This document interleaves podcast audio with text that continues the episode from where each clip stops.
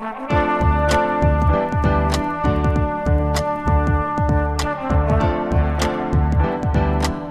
listening to the Co Main Event Podcast. And now your hosts, Ben Fowlkes and Chad Dundas.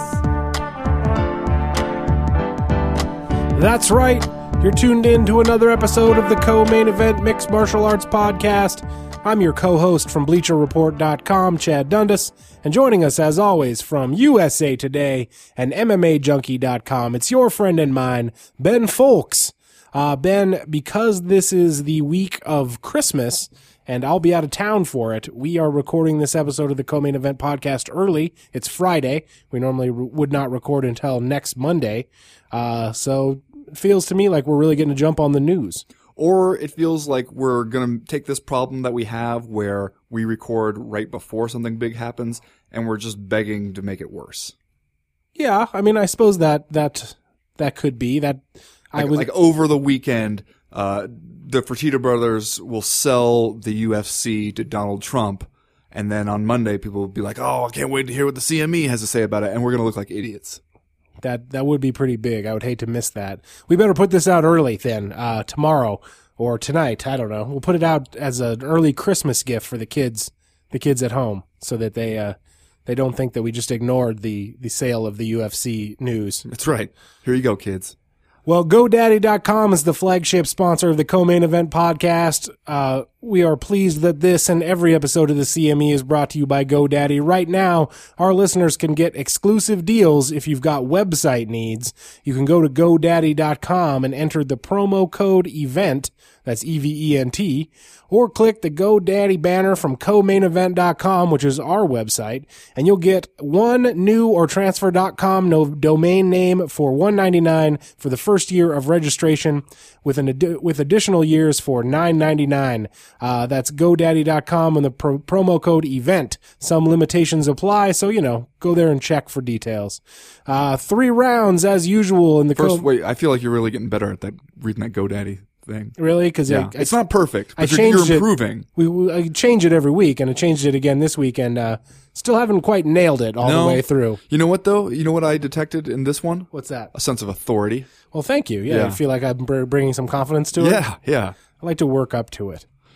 Three rounds as usual this week for the co-main event podcast. In round number one, I think I speak for everyone when I say, God fucking damn it, Bigfoot Silva. Damn it, Bigfoot. Fuck. Fuck, man. And in round number two, Chris Weidman defends his title against Anderson Silva this weekend at UFC 168, which means after Saturday night, we'll never have to hear this again. You and me. Yeah, wow. We, Me. oh, I even I hate myself when I'm doing it. I like that we didn't even have to talk about that though. I just figured that you would know what I meant, and you did. Uh, and in round number three, a lot of things have been said between Miesha Tate and Ronda Rousey. To be, but to begin round number three, I'm going to ask Ben Fowlkes the question that we all really want an answer to, flat fucking out. Does Miesha Tate actually have a chance to win this shit? All that, plus are you fucking kidding me and just saying stuff. But right now, like we always do about this time, let's do some listener mail. Listener mail. The first piece of listener mail this week comes to us from Liam Nelligan, and he writes, People who Aldo, he means Jose Aldo, took to decision. Thanks. Faber, he means Uriah. Jesus. Hominick, he means Mark. Florian, he means Kenny. And Edgar, he means Frankie.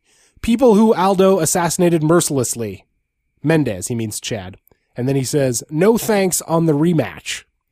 Now, Ben, what this piece of listener mail is doing subtly, subtly now, is pointing out and underlining my go-to position, which is always cheat in a mixed martial arts fight Yep. because you know, as we all know, Jose Aldo did in fact knock out Chad Mendes the first time those guys met. But I think, as we said last week on the on the podcast, not until he he grabbed the fence in a really really egregious fashion, which uh, a lot of people still bring up as uh, perhaps a turning point in the fight. But some people have apparently forgotten and are just going to advance as though uh, the the second fight between second perspective fight between Chad Mendes and Jose Aldo could not go any differently. Yeah, well, okay, I have a couple thoughts on this. First, I mean, I understand why people want to do the thing where we look back at method of victory and that then tells us how likely a rematch should be or how much people should want to see it. It's a close decision. It's easier to talk people into wanting to see a rematch. I don't know, man. I mean, especially style wise, like that matchup, that seems like one of the more interesting options out there for Jose Aldo. And that's the other thing is, okay, if not Chad Mendes, who? Who do you want to see him against? I mean, you know, Cub Swanson's looked good at uh, featherweight, but also mercilessly annihilated or whatever, however he phrased it, uh, Swanson back when they were in the WEC. I mean, I, I guess short of Anthony Pettis dropping down and fighting him at, at featherweight, what else do you want to do with, with Jose Aldo right now? Yeah, well, I mean, and first of all, I guess before we even get to this, Jose Aldo has to beat Ricardo Lamas when they fight in February. Uh, otherwise, I think we're all assuming that's going to happen. Yeah, well, no, apparently we are just out and out assuming that. But I think that you make a good point. Uh, not only that this fight is uh, stylistically a weird one for Jose Aldo, and I think that that alone, when combined with the uh, with the fence grab, makes you feel like that Chad Mendes could have a, a, better opportunity his second time around than he did his first time around. Not to mention the fact that uh, Chad Mendes is just wrecking fools. Yeah, it doesn't Just seem like he's gotten significantly better. since- motherfuckers out, and he did go to decision in this most recent uh, fight with Nik Lentz when I guess he had a sinus infection, but he really put it on Tuberculosis, I heard. for the he, he had the black lung. Did he have miner's lung? yeah. Uh, so you know, I, I I would like to see the second fight just for that reason, and not to mention the fact that I don't think that uh, Team Alpha Male had had entered its Bang Ludwig phase yet. That's right. The first time that they fought, right? Did not take into account the bang effect. So yeah, we have the bang effect present uh, now in Team Alpha Male, which could, I guess, increase Chad Mendes' chances. So uh, it's a, it's a rematch that I'm actually uh, interested to see, even if uh, Liam Nelligan is not. And I guess I see his point, but also I feel like a bunch of factors could be different here. Yeah, I mean a bunch of bunch of ins and outs to consider here. Let's not just write it off just because Chad Mendes took a knee to the dome, man. Come on, and let's uh maybe we have the fight maybe not in Brazil and somewhere where they're willing to penalize a guy for grabbing the fence to avoid an obvious takedown. I think all the fights are in Brazil now. Oh, Isn't yeah? that part that of the it? Okay. 2014 expansion? Is they're moving the uh, the Zuffa LLC home office to Curitiba? yeah, yeah, why Curitiba? It's just too too weird in Rio, man. Too much stuff going on in the streets. Yeah, too much of a distraction. Yes. Yeah, A lot of Curitiba's that's where you get down to business. Second piece of listener mail this week comes to us from John Mariani. He writes, So the whole Mark Hunt, Steven Marrocco MMA junkie thing, it seems like a lot of fans are upset with Marrocco and so is Hunt. I don't think Marrocco did anything wrong. Where do you guys weigh in on this issue? Well, I don't think you're going to be surprised where we weigh in, but, uh, Ben, uh, the, you know, maybe you can catch people up just on the uh, timeline here. Uh, those, the, uh, those people, those listeners that maybe don't know, uh, what we're talking about here with the Mark Hunt, Steven Marrocco feud that is currently lighting up the MMA world. Right. Well, I assume that if you're listening to this podcast, then you do know the, the basic story about Antonio Silva test positive for elevated levels of testosterone, uh, which then means, uh, since the UFC was a regulator, I think what they decided to do was to get, change the draw result for Bigfoot to a no contest, uh, but leave it as a draw on Mark Hunt's record, uh, and then What? give- Really? Yeah. Wow, they're just writing their own rules down there now. Absolutely. Well, I mean, that's pretty clear by the fact that they secretly uh, gave a testosterone exemption to Bigfoot Silva. Right, but well, more, get to that. more on that in round one. Uh, but anyway, they took the fifty thousand dollar uh best for fight of the night from Bigfoot and gave his share to Mark Hunt, who now you know plus his own share gets hundred thousand dollars for the fight of the night bonus. Now, intrepid journalist from uh, my employer. MMA junkie Steven Marrocco, he calls up Mark Hunt to get a reaction to his, you know, finding out, hey, you had an awesome fight with this dude. Then you find out he had elevated testosterone levels, was on was on some of the synthetic juice. Um, but now you're getting his money. You know, what is what is your reaction to this? Hunt Seems reasonable. Hunt gave him a reaction. They talked for a couple minutes. Stephen Rocco writes up a story, as you do when you're a reporter after you have just talked to somebody. And then Mark Hunt gets mad, gets on his Facebook page and rants about how he never, he didn't know it was an interview. Uh, and he's really mad at, uh, Marrocco for, for publishing that. Um, which leads me to wonder, okay, Mark Hunt. So a guy calls up, says, Hey, I'm Steven Marrocco from MMA Junkie you know, one of the leading websites that covers the sport that you compete in, which uh, a website that you have given interviews to in the past. He identifies himself as a reporter, tells you the, the outlet he reports from, then he starts asking you questions about your business. what do you think he is asking those questions for? Well, I guess Mark Hunt thought Steven Marrocco was calling him up, uh, apparently at all hours, because part of the Mark Hunt uh, retort was that this guy woke him up, that Steven Marrocco woke him up. Don't think it was a middle of the night situation. I mean, I- from talking to Marrocco, I believe he said that uh, Mark Hunt had he had fallen asleep during a massage and Oh. had woken up during the like, and you know when the phone rang, was woken up. Um, and said something to the effect of, you know, like, oh, hey, I just woke up. But I mean, I don't think it was like dead middle of the night and he was just like confused. So wait a second. Now you're really painting a visual picture for us here. You're telling me Steven Marrocco's on the horn with Mark Hunt while Mark Hunt is face down on the massage table, towel wrapped around his, his don't know. If, backside. I don't know if that's the case. and like maybe a guy in, a, in an all white suit just like working on his lumbar region. You just uh, your all your knowledge of massage comes from cartoons, doesn't it? Yes, pretty much. uh, yeah. Um, so apparently Mark Hunt is under the impression that this reporter is just going to call him up with, with an, with news and then some questions about it just because he wants to chat with him. Is that Yeah, what Mark that, Hunt thinks? that makes no sense. I mean, especially it'd be one thing like if it were like a man on the street story and you're coming up to somebody on the sidewalk and be like, "What do you think about President Obama?" and like he launches into like a racist diatribe and then afterwards like, "Well, I didn't know that was a reporter. I thought I was just having a conversation with a fellow racist."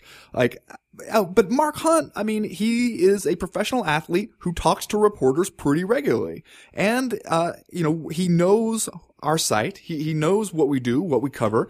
And the guy starts asking you about, you know, these issues relevant to the, the sport that you compete in. You have to know that that's, that he's asking because he intends to write a story. I mean, that's what a reporter does. He calls people up, he asks questions, and then he writes a story about it. You know, it, it for one thing, okay, fine. Mark Hunt doesn't seem to get it.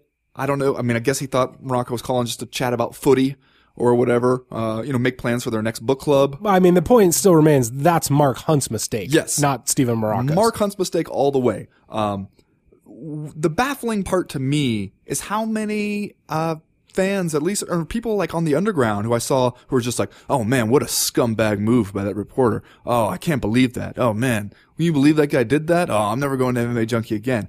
Come on, you well, first of all, they're lying about that part. Yeah. No, they are. But I mean, I don't, fine. If you tell me Mark Hunt misunderstands the, how that situation works, I can believe that. But these other people, especially a lot of people who consider themselves to be experts on journalism merely by being consumers of it, uh, and are like, oh no, you gotta, you gotta ask on everything. Can I quote you on that? And is this on the record? No, that's not how it works. We, we start on the record, right? You have to ask to go off the record, which Mark Hunt never did. Right. And you know, if maybe if this was a like a, a fly by night uh MMA blog that we had never heard of before, you might be able to make the case that it's plausible that the reporter or possible that the reporter pulled a fast one. But this is Steven Marrocco. He's a guy that we all know. We've seen his name around a ton. He's one of the more uh sober and respected professionals uh in the industry when it comes to like breaking news and news reporting. And I mean, I'm and I would- certain, even though I was not on the call, I was cer- I'm certain that he identified himself correctly. Yes. That he told Mark Hunt who he was. And frankly, even as a guy who has been interviewing people for like 15 years, I have never called someone and then been like, okay, so just, just so you're clear, this is an interview, right? Like as soon as you identify yourself as a journalist and say, I was hoping I could ask you a couple of questions. Right. At that point, everyone knows the deal. Yeah, or at least they should. And I mean, again, like Stephen Rocco, really good journalist, and he is going to get to the bottom of a story. Sometimes people don't like that, uh, and I find that if people uh, have uh, an adverse reaction to Stephen Rocco's work, it's usually because they have stuff they don't want him to get to the bottom of. Right. Uh, but that's what makes him a good reporter. You don't want a guy like that looking into your shit because he will find out whatever there is to find out. He really will. Well, yeah. Now I feel like we're starting to get into what's really going on. What's really and that is probably that Mark Hunt wasn't totally thrilled about the way some of his quotes looked when they came out in print. I thought he came off awesome in I, d- I did too. Like, I mean, if you know Mark Hunt and you can imagine in your mind brain, like how it sounds when he is saying these things, I feel like you, it, it's really easy for the reader to put it all into context where he says the thing about, uh, TRT he says, Oh, I need to get, get on some of that shit. Yeah. Right. Uh, like clearly he's joking. Like he's being ironical about it. And I feel like we know that, uh, when you read it, because we know Mark Hunt, we know how how he says stuff. I didn't, I never took it for a moment to be like, oh shit, Mark Hunt is going to go try to sign up for TRT. Right. I mean, I, thought guarantee the- you, when the- Mark Hunt found out about it, he thought that that made him look bad. I thought the tone of the article made that clear that yeah, that's kind of Mark Hunt's like sarcastic approach. Um, I also thought it was awesome uh, when told that he was going to get uh, the bonus. Uh, the quote: "I haven't heard anything," he told MMA Junkie, and then laughed. Hell yeah! and then later, that's news to me. I haven't heard anything of it. I don't know what to say, honestly. I don't know what it is, but kudos to me for the bonus, eh? Like that's you can just picture Mark Hunt saying that. I mean, that's awesome, and that's the, the shame here. If Mark Hunt would have just rolled with this uh, instead of trying to like push back on it and be like, oh, "I didn't know it was an interview," uh, he comes off like just you know just another awesome Mark Hunt thing where he just you know he fights this awesome fight. Then you tell him, you know, hey, the dude you fought was enhanced and you're getting more money. And he's just like oh hell yeah. Like that's that's an awesome reaction. Like I, it's a shame that he kind of ruined it by by doing this. Yeah, actually, the the way that it struck me the night that it all went down was it was kind of like a classic MMA turn of events where uh, one guy tests positive for elevated levels of testosterone, and somehow the other guy makes himself look worse as the night goes on. Like, like Mark Hunt, like kind of made himself look worse than Bigfoot Silva does did. But uh, anyway, we'll talk about that in round number one. The next piece of listener mail this week comes to us from Ross Jarvis. He writes, "The new year is coming, and I was wondering what MMA wish you both had for 2014. Mine is simple." It doesn't matter who it is, Weidman or Silva, but I want to see Vitor Belfort's path of TRT related destruction finally ended with a humiliating knockout. Cheats like Vitor need to be kicked out of MMA in 2014. Uh, Ross Jarvis pretty much took the words right out of my mouth here. My 2014 wish, not really that Vitor Belfort gets horribly, humiliatingly knocked out, as he says, but I just would like to see uh, maybe one of the big state athletic commissions like Nevada or New Jersey ban testosterone replacement therapy because I feel like if one of those organizations did that, it would really send a strong message and would really put promoters like the UFC who do their own, uh, uh, you know, oversight when they go to places like Brazil and, and, and Europe and some places that don't have, uh, MMA commissions, which I guess they plan to do even more of next year. It would really put them in the position where they would have to, uh, make a choice one way or, way or another to sort of side with the all capital letters, the government that we hear so much about, or, you know, go their own way and allow, uh, TRT. And I think then at least we would have answers, you know, Yeah. at least we would know which way our sport was going. As of right now, you know, in the wake of this Bigfoot Silva news, I feel like we're in this weird position of limbo where I feel like all of the people I talk to, unless they are just unbelievable Vitor Belfort supporters, think that Vitor Belfort is getting an unfair advantage by using TRT. And yet he's sort of being allowed just to continue doing it. So, uh, I guess my wish for 2014 would be to make that illegal and then, uh, to sort of force the promoter's hand to make a decision about whether or not they're going to let their fighters do it. Yeah, eh, that would be my wish too. I mean, and I'm sure we're going to talk about this more when we get in round one and we talk about Bigfoot. Uh, but th- that was kind of the tenor of my column after the thing was how we have gotten ourselves clearly into this terrible gray area with testosterone and it's just, it's just not working. Like it's clear that this kind of stuff is just going to keep happening. Uh, and I, again, like, I feel like if you, what's the worst that happens if you ban testosterone? Like, if there are guys out there who are really like, oh, really, I can't do synthetic testosterone anymore, then I retire. First of all, I don't see that fucking happening. I don't think there's too many, like, Dan Henderson had to get off of it when he went and fought in Winnipeg. Seemed more or less fine. He, he went three rounds with Rashad Evans, right? I mean, it seemed pretty much fine. I, I just don't see that the effects of getting rid of it across the board would be nearly as bad at, in in multiple ways as continuing to allow it uh, and to just keep getting ourselves in these messes over and over again. Where, man, even when a guy gets caught, he can come out with, "Oh, my doctor messed up my doses," and you don't even know what to think. Is he a cheater? Is he not? Did he just have a shitty doctor? What the hell? Like, it's just an intolerable situation that we've allowed to continue for so long. I still just keep waiting for the mainstream sports world to be like, "Wait, you're letting him do what? You're and this is normal? Like you you've got several professional cage fighters, men who go in there stripped to the waist to try and pummel another man into unconsciousness and you're letting them inject synthetic testosterone? Why would you do that? Yeah, and that I feel like is one of the huge dangers here where I feel like we really underestimate the degree to which it can hurt your company and hurt your sport if just the guys who are on SportsCenter decide that your sport is a joke, right? Right. Uh, because right now you have the major outlets like ESPN kind of, uh, jazzed up about MMA, at least publicly, at least when they go on the air with, with people like Chris Weidman and Anderson Silva and Ronda Rousey, like they did this week in the lead up to UFC 168. Uh, primarily the people who host shows like SportsCenter are just, uh, inclined to give you a little rub there. Like give you, give you a little, some props, you know, make you feel good. Put Chris Weidman on a funny, uh, SportsCenter video that we saw this week. Uh, you know, and if they decide that that's not the way they want to go, that they would rather like make your sport into a joke that they're going to poke fun at on air, that changes the the mainstream culture of sports into into you know because fans see that and fans whether they know it or not like kind of follow the lead of the tenor of those broadcasts and i didn't don't think that mma wants the sport to be treated as a, a joke or like a circus sideshow by those people Or even worse, what happens if Vitor Belfort goes and kicks somebody upside the head and that person is in a coma for a week or something? I mean, Right. Well, that's obviously the worst case hurt. scenario. Uh, if someone that was killed by Vitor Belfort or somebody else who was on TRT, then I think you've got a full scale, potentially sport killing uh, uh, scandal on your hands. Absolutely. Well, that's going to do it for listener mail this week. If you have a question, comment, or concern for us in the future, you can write to us. Go to the website, comainevent.com, and click the link in the top right hand corner of the screen that says email the podcast. That will get you in touch with us. As for right now, though, we are going to go ahead and segue into round number one right now. You're listening to the Co Main Event Podcast. And now your hosts, Ben Fowlkes and Chad Dundas.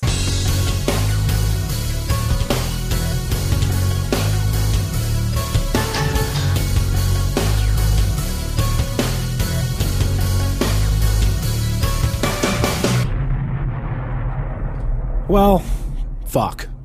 Ben, in retrospect, we probably should have known that nothing gold can stay in this god-forsaken sport. Uh, Bigfoot Silva and Mark Hunt went out and had the kind of fight a couple weekends back that made everybody say stuff like, we didn't know they had it in them, and who would have thought these guys would be capable of doing this kind of thing? Well, as it turns out, they weren't capable of it. At least one of them wasn't, as we learned on Wednesday of this week that Bigfoot Silva has tested positive for elevated levels of testosterone, been handed the obligatory heavyweight nine month non suspension suspension, and stripped of his $50,000 fight of the night bonus. Uh, there are a lot of ins and outs to this story, which we are going to get to during this round. Uh, but first, I just want to ask you how much, if at all, does this scandal now retroactively ruin one of the best fights of the year for you? Uh, Sixty percent, sixty percent retroactively ruined. The thing that bothers me the most about it uh, is, like you said, one of the awesome things about that fight was, man, who'd have thought that these two guys would be the one to go five awesome rounds and just battering the hell out of each other? Like even Mark Hunt said afterwards that he thought, uh, probably we'll go one or two rounds and then somebody will be asleep. Uh, and then if you go back and say, well, actually, you know how you thought that these guys really like overperformed what we thought their potential was? Turned out one of them was kind of juiced up.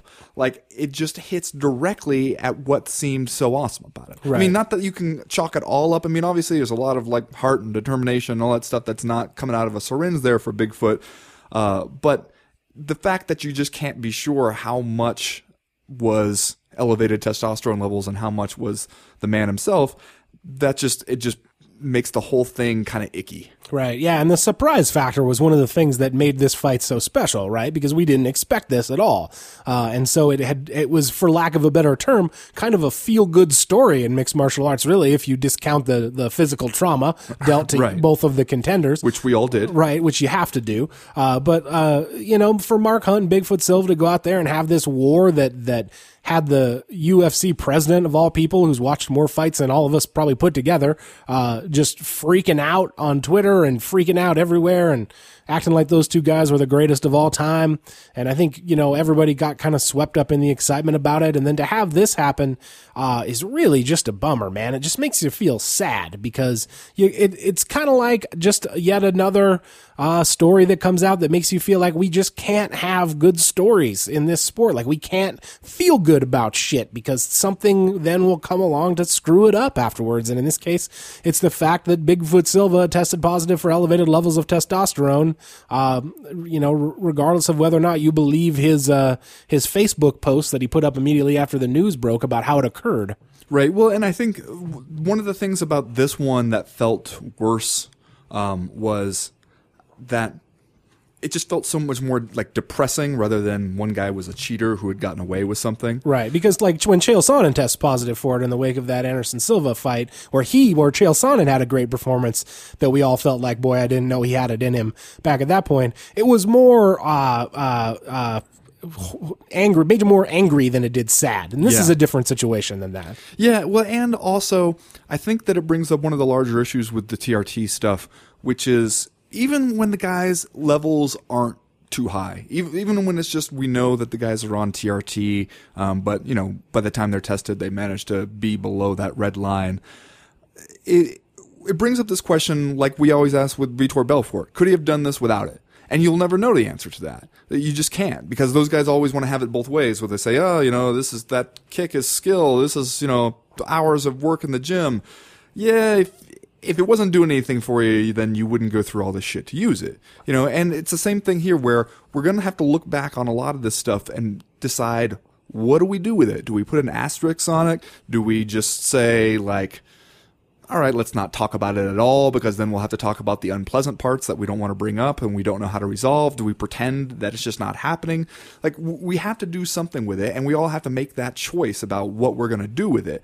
Uh, and I mean, that's why it feels to me like this seems like a, a fork in the road for us, more so than even the Vitor Belfort stuff or the Chael Sonnen thing. Like, we really have to decide uh, what we think of this. Like, is it cheating? Is it is it enhancing? Because it kind of makes no sense to be like, okay, well, this guy over here was just enhanced enough. He was enhanced to the point where we said he could be, but this guy enhanced a little too much, a little over that. Therefore, that guy's a cheater. The other guy is acceptably enhanced. Like, I mean, that's just a, a terrible area to be in, and we're going to have to keep having these problems where, like you said, who gets the blame for this? Is it Bigfoot? Is it the doctors? Uh, is, is it all of them? Is it none of them? I mean, we just don't know what to do with it. Yeah, and we, you know, one of the things I had to do this week was sit down and, and make my picks for the obligatory Bleacher Report, like end of the year uh, 2013 awards that every MMA site does.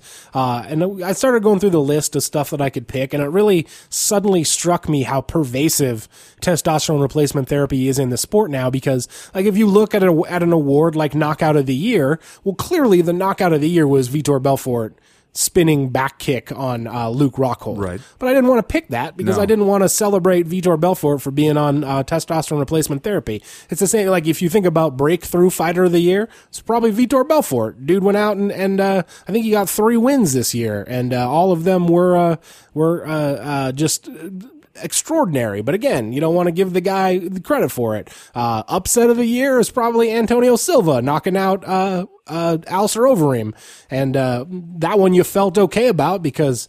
Uh, Overeem had previously been popped for, for testosterone, and now we find this out about Antonio Silva. Makes you wonder about that fight. Well, I guess we might as well move to talk about though the, the UFC was acting as its own regulator Yes. in, in Brisbane. Yes. Uh, had this not come out, and for one, I guess we got to say, hey, the UFC did do its own testing and caught one of its own guys, Yep. and the news came out, so That's good. You know, it's not absolutely terrible. Popped one of their own. Yeah. However, they also secretly granted an uh, exemption to one of their own. Right, yeah. you know, they weren't gonna didn't tell us- tell us about it until after the fact. No, and in fact, uh, again to refer back to some of Steven Marrocco's reporting, uh, he had said at the time of that event, he was at that event, and he asked uh, Marc Ratner uh, from the UFC if, if there were any exemptions for this event. Marc Ratner said no, um, which kind of seems like a lie. Uh, we would not have known probably that Antonio Silva had this exemption had he not gotten caught. Like the UFC would have been content to just kind of keep that one quiet. And how did we get the exemption? Well, you know, he got this doctor, the doctor who is the medical director of the Brazilian Commission, um, who also then was hired as a liaison by the UFC, which seems just like a colossal con- conflict of interest. You can't be working for the people supposed to be regulating the UFC and then also working for the UFC, especially in like a medical director uh, kind of position. And so then it makes you then even more curious about the whole Vitor Belfort situation because remember the big issue there was well Nevada said they wouldn't give him an exemption because he's been popped for steroids in the past. Uh, and Brazil said, you know, not a problem for us. And then they also said the same thing with Antonio Silva, who was popped in 2008 for steroids. So that's there's two former steroid cheats who they've given permission to use testosterone. Uh, and so at some point you got to wonder, do they just have a completely different view on this thing? And then if so, why is that the view that the UFC falls back on when they go somewhere else to act as their own regulator? I mean, there's just a lot of problems there. I mean, that's why a promoter can't act as their own regulator reliably. Yeah, and I mean the whole. And it seems like this happens every single time, but like the whole TRT story, it seems like every single one of them gets very, very confused and muddled almost immediately. Uh, and I, one thing that I think is that MMA's entire sordid history with TRT, one of the only things we can say for sure is that it casts a pretty goddamn bleak view of the doctors who administer it, because we're either led to believe that they're treacherous, like in the case of Alistair Overeem, who was uh, allegedly injected without his knowledge by like maybe a nefarious doctor. Poor guy. Or they're incompetent. Like uh, we're led to believe that one of the two physicians who has in a roundabout way been fingered as the culprit in this Bigfoot Silva thing, because Bigfoot Silva was just uh, you know ready to out and out and blame this guy who works for the commission and also is a liaison for the UFC. And then that guy came out with his own very weird explanation saying that he was merely just a middleman for the guy who's actually Bigfoot Silva's doctor. Right, which seems just bizarre, especially why would Bigfoot Silva be under the impression that this guy was his doctor if he wasn't? I mean, that's have you ever been in a situation, Chad, where you were confused about who your doctor was? Like where you thought somebody was your doctor and they were like, That man is not my patient. I mean, it seems usually like it's pretty clear Yeah. in those situations. Only on my wedding night. Yeah, well, well, and then you know the explanation from the doctor, Doctor Marcio Tannure. I don't know if that's how you pronounce his name, but uh, his explanation was, "No, I was never his doctor. I was just relaying messages from his doctor to him." Which why? Why wouldn't his doctor just talk to him directly? That doesn't make any sense. Right, man. These guys are professional athletes. Uh, professional athletes that we're led to believe are compensated, compensated famously for what they do. Like if these guys are rich professional athletes, you're not dealing with a walk-in clinic type situation here, right? You like you. Some of them are actually dealing with walk-in clinic. you ought to be going to the best doctors in the in the world that you can afford and like a guy who is your personal physician and sports medicine guy who would never in a million years either inject you with testosterone without your consent or inject you with too much. Like you, you need to be going to a, especially if you're engaging in this kind of, uh, medical treatment, you need to be going to a guy who is not going to fuck this up, man. yes. Well, and you know the this brings up another aspect of this, but then that somebody mentioned uh, in a question for my last Twitter mailbag, which is you know Bigfoot Silva. He does have some medical issues going on. He's got the uh, acromegaly. Is Nailed it. Yeah. I think Yeah. you just uh, crushed it. Well, there. and he had a apparently he had a, a cyst that was affecting his pituitary gland and his hormone production. He had that removed. Then he had to go on some medication after that, which affected his hormone production further. So then that and that's their explanation for why he needs testosterone now. I mean, take away. Let's let's ignore for the moment that past steroid bust, which they also vehemently protested, if you'll recall. Um, say that he is that rare guy who is like an actual legitimate candidate for testosterone replacement therapy. Say he's like the only guy who needs it. Then he gets screwed by the fact that it already has such a bad name uh, in the sport for one thing, and that these Mickey Mouse doctors don't know exactly how much to inject him with. They inject him with some, see how it looks. Oh, that didn't work. Let's give him twice as much next time, and we'll just, we'll, yeah. Well, that was too much. Let's pull back. You know, like they're doing that stuff with him, like leading up to the fight, like some, up until like a week before the fight. Like, if that's all the case, then he is being like colossally and unfairly screwed by the whole situation. Yeah, and he ought to sue those guys if that's the truth. The thing that I that I think is like, man, I don't know if you will ever be able to convince me in a million years, regardless of of what various athletic commissions decide in the future. I don't know that you will ever be able to convince me that a professional athlete who is currently engaged in a fight camp for an upcoming MMA fight can be suffering from chronically and debilitatingly low testosterone to the point that he needs medical intervention and not know it, right? Because that's sort of like what all these guys say. Like when they have to explain what's going on, every single one of them is like, oh, well, you know, I was training for this fight. I went in and saw my doctor and he said my levels were low, so they had to give me an injection. Like n- there is none, n- not a single one of these guys, maybe with the exception of Chael Sonnen, has ever like made their need for testosterone sound like an actual debilitating condition that needs medical treatment. Yeah. And I don't know that you'll ever convince me that a dude, especially a 285 pound heavyweight, needs this treatment if without it, he is still able to compete as a professional fighter. and compete well because they would have us believe that he was not on this, uh, at least did not have permission to be on it, uh, when he fought Alistair Overeem, for Right. instance, right? Where, you know, he knocked him out in the third round. Great come from behind performance. I mean, you're telling me that the guy had just a crippling testosterone deficiency? Everybody, their level, everybody's levels were low in that one. yeah, poor See, we bastards. didn't, we didn't know how fair that fight was. That's right. I mean, that must must have been the most level playing field you can possibly get. Forget trying to get these guys to jack up their levels to where they can just be in the quote unquote normal range. Here, let's see what happens when we get two guys with just these almost non-existent testosterone levels in there in the cage together.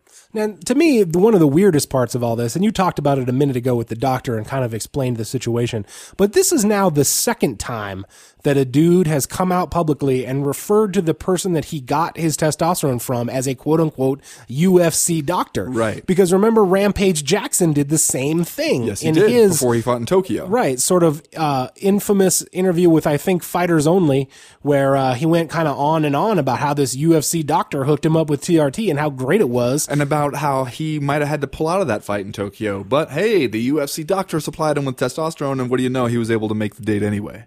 Right, and that is part of what I was talking about earlier when I say that all of these stories uh, just get really confused and muddled in a hurry, and we don't know uh, what this the real situation is, and we don't know if Bigfoot Silva is confused. We don't know if Rampage Jackson was confused, uh, and we don't know who these medical guys that they're seeing are. And We're like, confused. Yes, we are confused, and to me, it just underscores the fact that uh, we need to get this out of the sport, man. It's just it's it's too much at this point. And you'd think that the UFC would be coming around to that viewpoint as well. And we thought they were. Yeah, they seemed like they were, and I mean, this is again one of the the things we always hear about the, with the like Zuffa's version of the UFC creation myth uh, is how when they bought the company, they ran toward regulation, uh, and this is the one instance of like the modern era that I think really pokes a hole in that because this is a, a situation where the UFC is in a, another country acting as its own regulator, secretly approving exemptions for testosterone, hiring a, a doctor who works for another commission to uh, oversee it. I mean, that is not running toward regulation. That's doing like your own regulation and apparently doing kind of a half-assed job of it. Cause you're still doing enough to test the guy and catch the cheater, but you're also enabling the cheater in the first place. Right. All right. Well, let's do Are You Fucking Kidding Me? And then we'll go on to round number two. Ben, what's your Are You Fucking Kidding Me for this week? Well, Jed, my Are You Fucking Kidding Me? Uh, I don't know if you saw this, that uh, apparently the Serra brothers, uh, Mm, I did see that. uh, Matt and, and Nick Serra, there's a rift in the family. yeah, sad. I saw the post on the uh, uh, underground. Well, Nick Serra claims that uh, you know he and his brother co-founded uh, their jujitsu school, and then uh, under cover of darkness, he says Matt Serra changed the locks on him. Yeah. You fucking kidding me? Are you fucking kidding me? This Change just- the locks on his this one brother. just makes me sad. Come on, you're brothers, man. Right. You got some brothers. I mean- just hug it out or something. This is a situation where so far we've only heard Nick Serra's side, so I think you want to wait and hear at some point what Matt has to say for himself in a post that he probably will put up on the UG. And hopefully we'll end with a Tolkien quote like Nick did in his, p- slammed a JRR Tolkien quote at the bottom, which when I saw it made me yell, nerd fight, when I was in my office all by myself. Just are you fucking kidding me? Get these guys together over a plate of ziti or something and have them settle it. Are you fucking kidding me? kidding me? Well, Ben, this week my Are You Fucking Kidding Me is an easy one because I'm sure that you have seen alphamaleshit.com. Yes, I have. the new War Machine website Just in time for advertising Christmas. just in time for Christmas, so I know what I'm getting you. Advertising his, I guess, new clothing line, Alpha Male Shit. And when you log on to the website, alphamaleshit.com, you see a picture of War Machine and a headline that says, support saying fuck you to the mediocre and buy some shit. And then if you click on the buy shit uh, logo or the link, which you- of course you're going to do. Right, yeah, you go into the shop where you see some shirts that I could only describe as mediocre. Uh, the first of which says Alpha Male's ABC t-shirt, and the ABC stands for alcohol, bitches, and cypionate, which is a kind of testosterone that you can take. alpha male shit because of course why look, nothing says i am an alpha male like uh needing supplemental testosterone right Are you fucking kidding me, dude? AlphaMaleShit.com.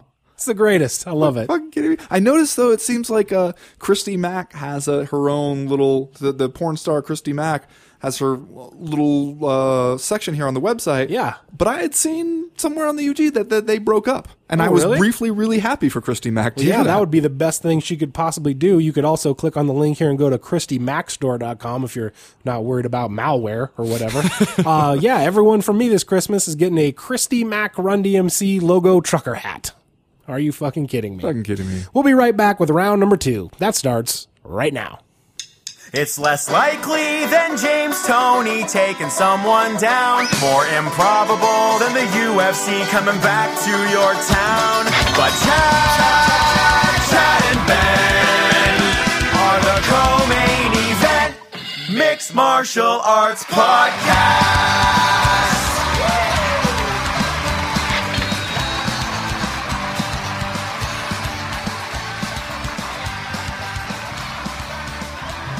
Well, Chad, Las Vegas, Nevada, December 28th. UFC middleweight champion Chris Weidman and Anderson Silva are going to do it again, brother. That's right.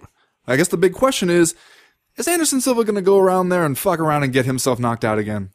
Um, you know, the, I guess that that's probably the leading point of speculation leading up to this fight is how Anderson Silva is going to approach it because obviously we saw him come out at the in the first fight and sort of uh, make a face for the entire time, like he wasn't concerned about what was going on. Which, as an aside, does not mean that he was winning. Because I know a lot of people, a surprising number of people, even professionals in this industry, are taking that uh, that track. That oh yeah, Anderson Silva totally no. winning. No, not even close. Anyway, uh, uh, yeah. So we wonder how he's going to take this second fight. Will he be more focused? Will he be more motivated? Is he going to go out there like he's got something to prove and just obliterate Chris Weidman in the way that we saw him obliterate people like Rich Franklin and Chris Leben early in his UFC career? And here's what I'm going to say, and this is just a wild guess. I bet not. I bet this dude comes out and fights this fight exactly like the first one. Yeah. Why? Because he's Anderson Silva, and that's what he does. Not to mention the fact that at this point, I think the thing that he is going to want to prove to us, maybe, is that he can go out there and fuck around like that and still win. Yeah. Well, you know, what I wonder about this one is one of the things that has always seemed like one of Anderson Silva's greatest strengths and one of the things that really gets into opponents' heads is that just overwhelming confidence that he has that allows him to fuck around like that. And that allows him to you you know the Anderson Silva thing that he would do before was come out take 60 to 90 seconds to to look at you to gauge what you were going to do. And like a you know his brain like some kind of fighting computer would just spot the the flaws in your your system and then attack Right. and that was you know the most exciting Anderson Silva the one that was just kind of like okay let's see. Oh you're going to do this? Okay. Oh that's what you're going to do? Okay uh let me see. Add it all up carry the one and boom you're knocked out. Like that was always the fun thing to watch it makes me wonder if he still has that confidence to be able to do that after getting knocked out. I mean, because for one thing, not only do you know that this guy can beat you, you also know that you can be knocked out now. Where before, you know, he never seemed concerned about being hit in the head, never seemed concerned about, you know, putting himself in bad situations. And, you know, as long as he could get the other guy to attack, uh, that was all that he wanted. He was never really worried about, you know, the effects on him. Now he has to be worried about that. It makes me wonder if you can still be Anderson Silva and fight like Anderson Silva now that, you know, there, there's been a little hole poked in your armor. Yeah, I think that that's a good point. And uh, obviously, like, we have no idea how Anderson Silva is going to psychologically rebound from something like this because, frankly, we've never seen it happen before. I, we, I heard that he back though. Well, yeah, he does. He does claim that he back, but you know we've never seen him get put in this situation before. We don't know how he's going to react, and that is maybe one of the things that that's most interesting about this fight. However, you know, I would bring up as a uh, as an, I guess, uh, an aside to your point about how he, you know, has sort of changed his fighting style over the years to, to become this guy that kind of goes out there and gets in people's heads and then exploits them. Like, how much of that, if any, do you think has to do with his age? And like, maybe he's not the guy that he was, uh, back in the day when, when he could make Forrest Griffin, you know, look like he was in the Matrix and, and when he could come out and blitz James Irvin in like 58 seconds or whatever. like, has, has Anderson Silva, who is now 38 years old, uh, going on 39, has he lost a step? And so, uh, maybe unbeknownst to us, he's been compensating for that in a way. Because if you look at his recent performances, you know, he be, he does beat Chael Sonnen, uh, in twice, you know, but those fights, he, he started to look a little bit more human than he had in the past. Well, you also uh, well, something that has to be mentioned, like especially as you just reeled off some names there, was that you know Anderson Silva sure had that long run of dominance, but it's not like he was always fighting awesome dudes. I mean, some of it could be age, some of it could be now he has a, a really tough and bad style matchup uh, in a guy like Chris Weidman, who is younger and can do a lot of things well. Uh, and you know, it's great to go back and look at like that, you know, fade away knockout of Forrest Griffin, uh, who definitely not the most talented fighter. Uh, you know, the, the finish of Stephan Bonnar, who the, the best thing he had going for him, it seemed, you know, besides steroids in his system, was that he was just a tough dude, and that was kind of the promise of that one.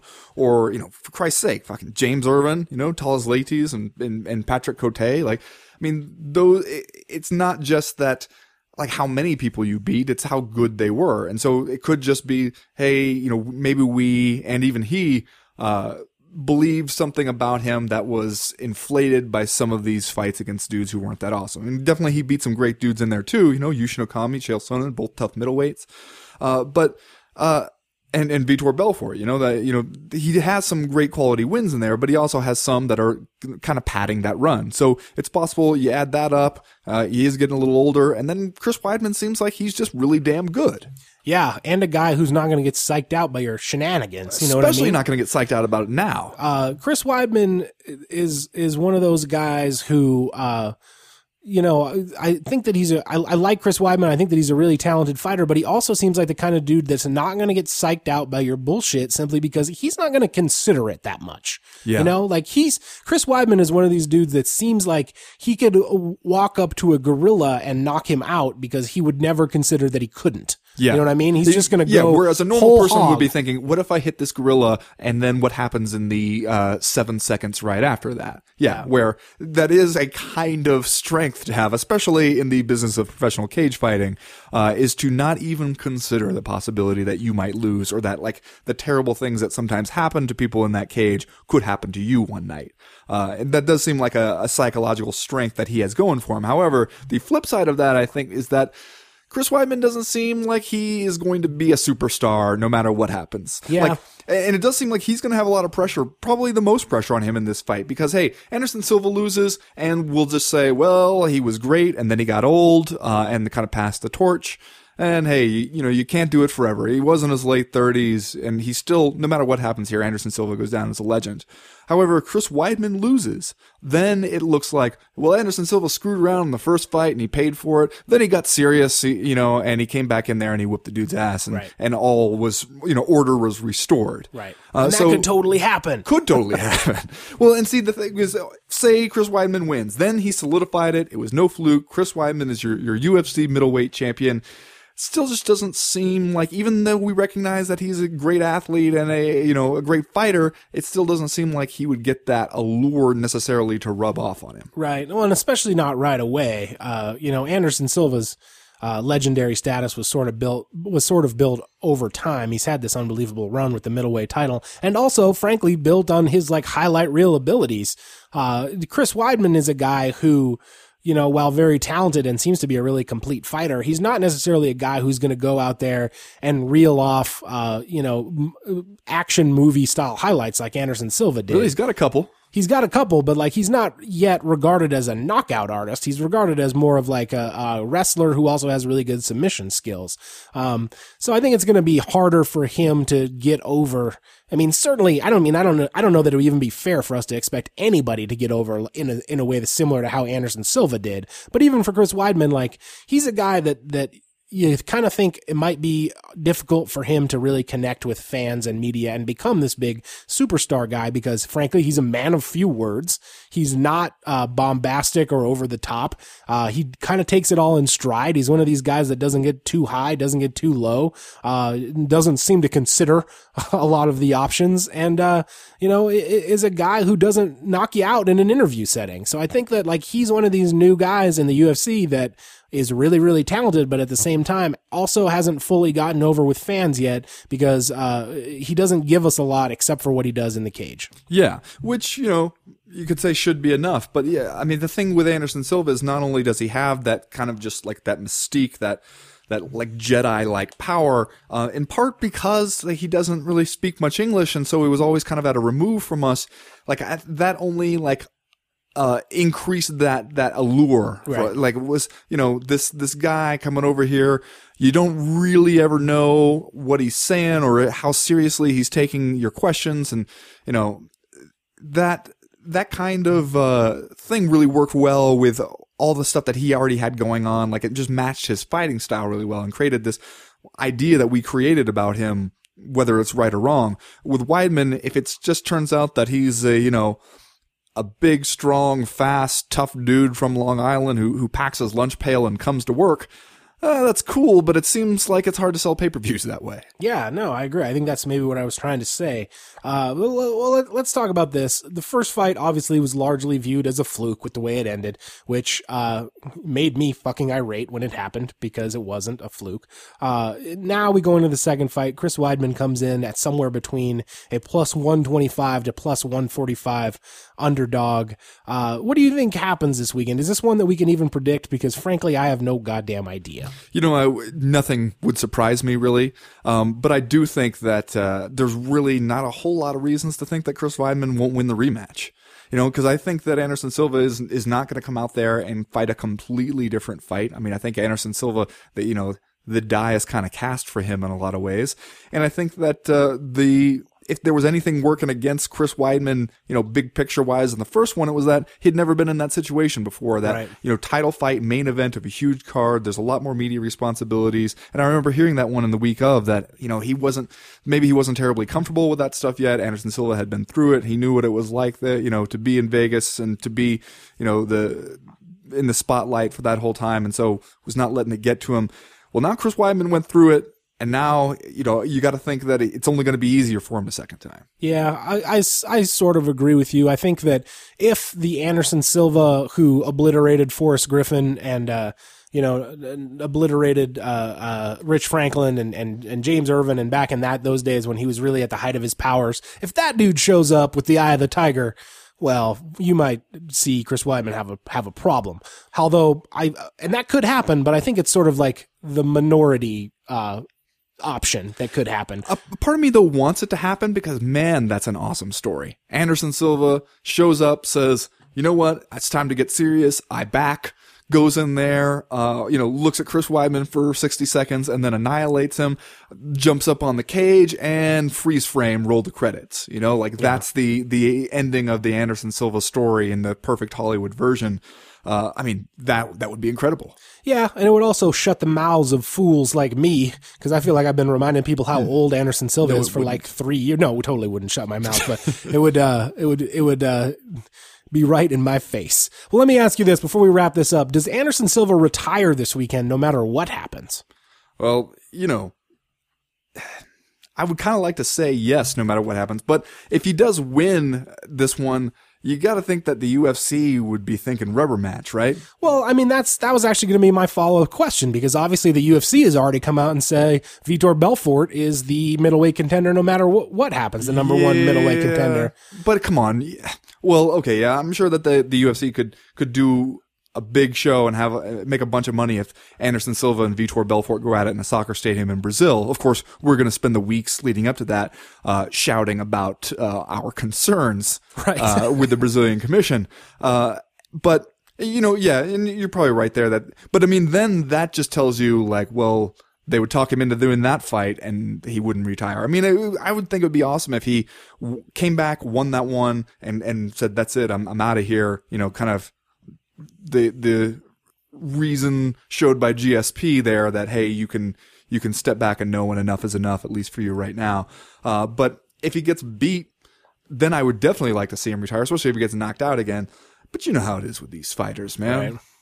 Well, and that's one of the things about Anderson Silva. We have no idea what he's thinking. Like if he if he did walk away this weekend and, and we never saw him again, I don't even know how much you could ever say we even knew about the guy. Well, and if he did say that he was walking, is it like say he got knocked out and he was like, "Well, that's it for me. I'm done."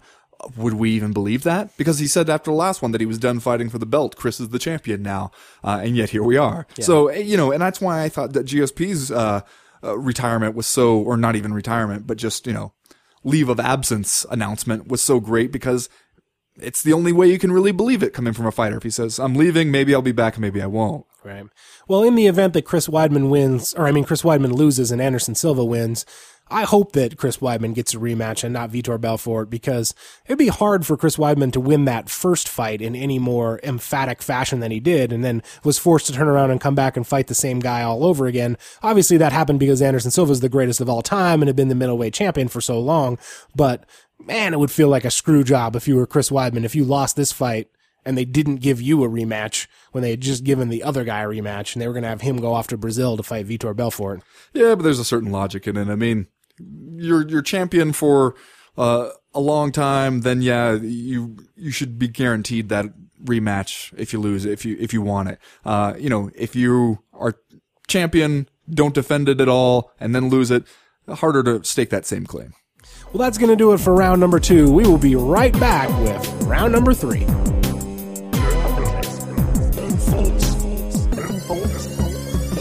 Are you fucking kidding me?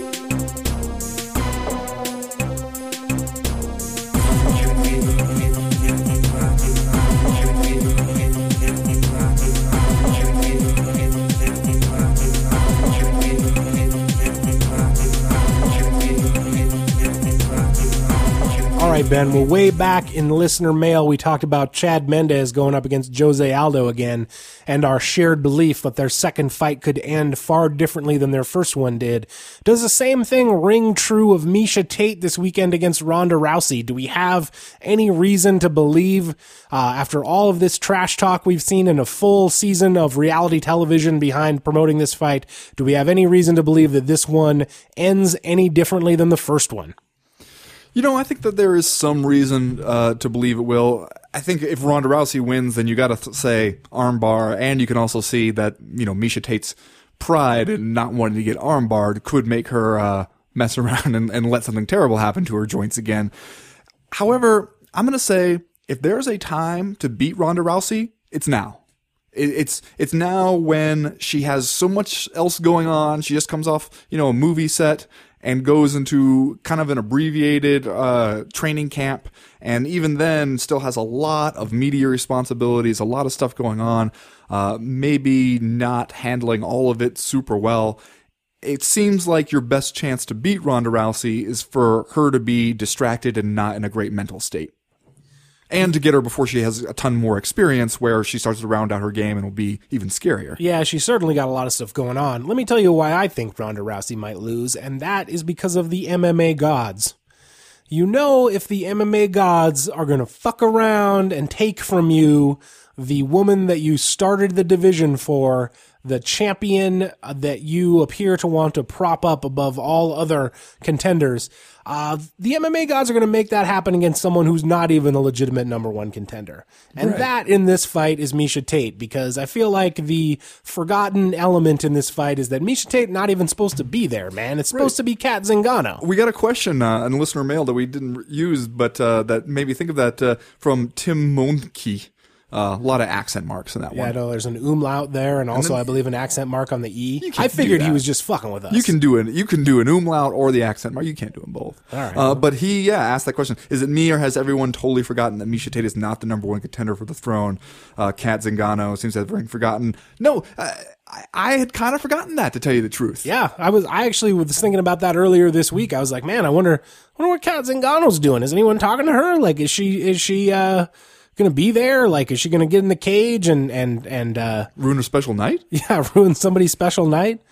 Yeah, you know, but I, I really had kind of forgotten that just because the, the Ultimate Fighter thing and, you know, the, it seems like that Rousey Tate rivalry, it just, that, that seemed, those names seem to fit so well together and seem familiar to us as fight fans that, yeah, I, I can, I can kind of see that. Uh, but as far as, you know, is there a reason to think Ronda Rousey's uh, gonna lose? I mean, I, I do like your appeal to the fucked up sense of humor of the MMA gods. Uh, that they just, you know, we can't have nice things. We, we can't, have, we can't have superstars laying around before something bad happens I got to a them. I got a goat out back that Saturday night I'm going to sacrifice it right before the event just to try to appease their rage. But you never know with those guys, man. Well, you know, I also though wonder, like with Ronda Rousey, since we still, you know, she doesn't have that much cage time still, uh, and her game seems pretty straightforward. I mean, we see these videos where she's working on her boxing game. She seems to be trying to close some of those gaps there. But if you go back and you look at that first fight, uh, Miesha Tate was doing really well when she was, you know, throwing straight punches and, and throwing them more in volume instead of trying to knock her out. It seemed like she got, you know, a little bit encouraged by her early success landing and then was looking for that one big punch to end it and started coming out with like those more looping blows and that's when she got taken down. Uh, and, you know, escaped from one arm bar at least. You, you gotta think though that again, like if there's a time to beat Ronda Rousey, it's before she has enough experience to close some of that. Yeah, and I think there's there's still a lot of reason to believe that she's a pretty one-dimensional fighter. It just so happens that that one dimension that she has is that sort of like weird uh virtuoso um uh, like you've been doing it your whole life. You don't even have to think about it. Judo like she's uh um, you know, her the way that she does those judo takedowns, it's just also instinctual for her. She's like four and five steps ahead of the other person. Uh, when you once she gets in that clinch game, uh, like four and five steps ahead of what they think is going on in order for her to set up those throws, and that I think is the kind of thing that if you're just a, a random MMA fighter, not, you know, not even just Miesha Tate, but anyone really, uh, that's the kind of thing that I don't think you can ever catch up with. Like I don't think you can ever uh, g- get to the point where you're going to be able to think and move as quickly as Ronda Rousey once you get into that into judo distance, I guess you would say. So you really like. You know, I, I don't know that I'm saying anything that's going to surprise anybody here, but you got to stay out of there. Like Yeah. that's the whole key. Yeah, that is the thing is that is you can't get into playing judo with her, but you also, uh, if you're Miesha Tate, I think you don't really want to get into trying to take her down and put her on her back either because she can armbar you from there or sweep you from there. Right. I mean, it seems like that's especially for a fighter like Miesha Tate, like that's kind of the tough thing is that because that we've seen that from Miesha Tate before that when she gets in trouble, when things aren't going her way, uh, she thinks takedown, and that is also one of those instinctual things. Maybe not for the better, but that's one of those things where you can look at certain fighters and be like, what do they do? What do they reach for? Where's their comfort level? Like where where do they go when they are worried and they need to feel somewhere like they're safe? Miesha Tate wants to go to the the takedown and get top control and kind of then breathe and reevaluate. And I don't think that that will work against Ronda Rousey. I mean, her best bet is to stay at distance and to tr- think that you know she can beat her with hands and. I don't know that I really see Miesha Tate doing that. Yeah, it's a it's it's a possibility, but again, like over five rounds, at some point you got to think that Ronda Rousey is going to be able to suck her into uh, that the area where she's just better than everybody else, and once she gets you with that hip toss, she's already in side control, and then you're essentially getting armbarred. Uh, but you know, me, yeah, Miesha Tate could surprise us. She could come out there with a striking game that's just uh, far more advanced and, and better tuned than than Ronda Rousey because we just haven't seen much of that from Ronda Rousey. Uh, let me ask you this though, like to the extent that the Ronda Rousey brand had been previously established by the UFC, how much luster do you feel like has come off of it uh, from this sort of disastrous turn on the Ultimate Fighter? Like, do you think that that will haunt her in the in the way that it maybe haunted Matt Hughes? Uh, like he he was never really a fan favorite again after that that season of the Ultimate Fighter. Or will people see Ronda Rousey do amazing things in the cage and sort of uh, forget the antics that we that we saw during season I guess eighteen of this show? You know, I think that this could be one of those situations where hardcore MMA fans remember the Ultimate Fighter or remember some of the, you know, Ronda Rousey's uh, not so great moments uh, in the the MMA media spotlight, they might always remember that. Um, but you've seen how a couple days after she had that bad uh, interview with Miesha Tate.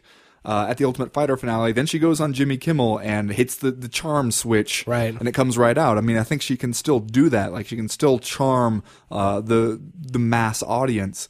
Uh, when she wants to, I think that maybe it's sometimes that just in front of these MMA jerks, she doesn't necessarily want to, or doesn't feel the need to even try.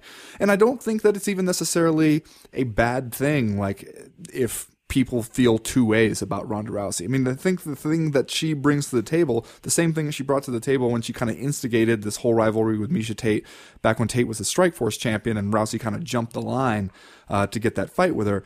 Uh, is that Ronda Rousey forces you to feel something about her? Like like we were saying uh, last week's show that we always used to say about women's MMA is that everybody's just too motherfucking friendly. That is not her problem. No, it's not. And she really injected that into women's MMA at a time when it really needed it, and we see now the the result. I mean, she's she's been the best thing to happen to women's MMA. So I, I don't really think that that's necessarily a problem. I mean, I, some people are gonna be turned off by her. Some of the some people are gonna, you know, love a, a Diaz brother and a beautiful fucking body. Uh, and they're all about it. Nobody's going to be in the middle, which I think is that's that's the best thing Ronda Rousey has going for her. Uh, can you name any other fights on this card besides these two? Josh Barnett, Travis Browne. Oh man. yeah, that's happening. Yeah. Shit, I totally forgot about that. That's, Oh, yeah. that's gonna be a good one. That is going to be a good one. That one- that one has my pick for bloodbath of the night. That's going to be messy. Do you guys get fifty grand for that for Bloodbath of the Night, well, or do you just send them a band aid? I think they get like uh, some free tickets to the buffet at the MGM Grand, but it's a good buffet, man. It's a good Oh, man. buffet. Uh, that makes it feel like you're fighting at Cage Fist 42 at the at the Buffalo Run Casino, That's Lemoore. I always used to hate when when I was working for the IFL and we would go to Vegas. Uh, and you know, usually when we go work a show, they'd give you a per diem to eat on, and it was way more than I ever spent on food. So I ended up being able to pocket some cash, which was nice. But then when they, we'd go to Vegas, it was always uh, buffet tickets, which is fine for like a day. Uh, but you know, when you're there for four days, and when you're, especially when you're at like the damn Orleans or something, where the buffet already is just like has food poisoning written all over it, you're not exactly doing me a favor by handing me like eight tickets to the Nine Orleans meals buffet. at the Orleans buffet. Hey, roll the dice, my friend. It's Vegas. All right, well, let's do just saying stuff, and then we'll get out of here for this week. Ben, this week I'm just saying.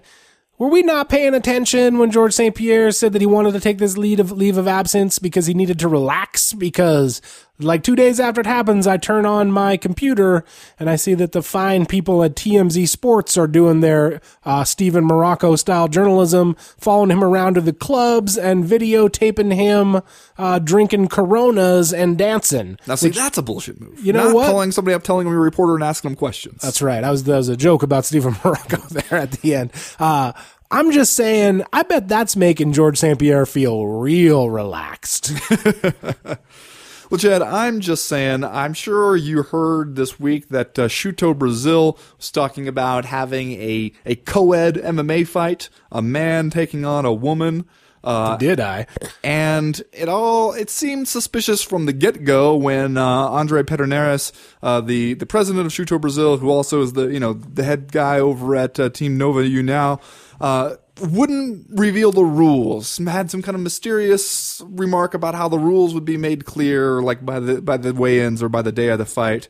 Uh, everything would be safe. Don't worry, we're going to be fine. Of course, the commission was saying, even this commission in Brazil was saying, no, yeah, we're not going to let that happen. Generated some headlines. Uh, uh, even you know places like Huffington Post and Jezebel were onto it.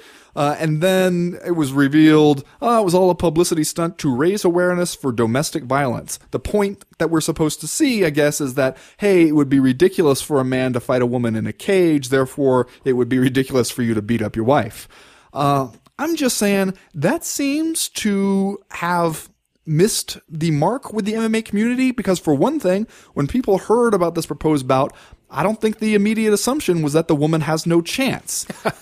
I mean, we've seen Rio Heroes did this before, and the woman won the fight. And I mean, I think that everybody didn't think that, hey, this is criminal. You know, you're this is illegal. You're going to go around and, and, and fuck around and, and get some poor woman really badly hurt. I think everybody just thought it was dumb, Yeah. and stupid, and probably fake. Just saying. I know your heart was in the right place there, trying to raise awareness for domestic violence, but uh, there there are other things that make domestic violence bad other than just a gender discrepancy. Yeah, just saying. I always I felt like there was some ponderous logic going on there, trying to raise awareness about domestic violence by booking a fight between a man and a woman. Well, no, I was go- I was totally going to beat the hell out of my wife, and then I heard about that, and I was like, oh, I had to totally rethink my position. Well, that's gonna do it for us this week. We're gonna do this shit again next week, right? Before before New Year's, we'll do this one more time. This we'll be back on our normal schedule and record this next Monday. I don't know, man. It's up to you. I'm not going anywhere. All right, we'll do this shit again next Monday. So one more from us before 2013 wraps up. As for right now, though, we're done. We are through. We are out. You know what I think though would really uh, raise some controversy. Forget the man versus woman thing. It's been done, right? Man versus panda bear. That's the fight everybody's always wanted to Interesting. That's see. like the man, the Chris Weidman versus gorilla fight that I was trying to book earlier in the show. Yeah. Well, I think that there, that one might have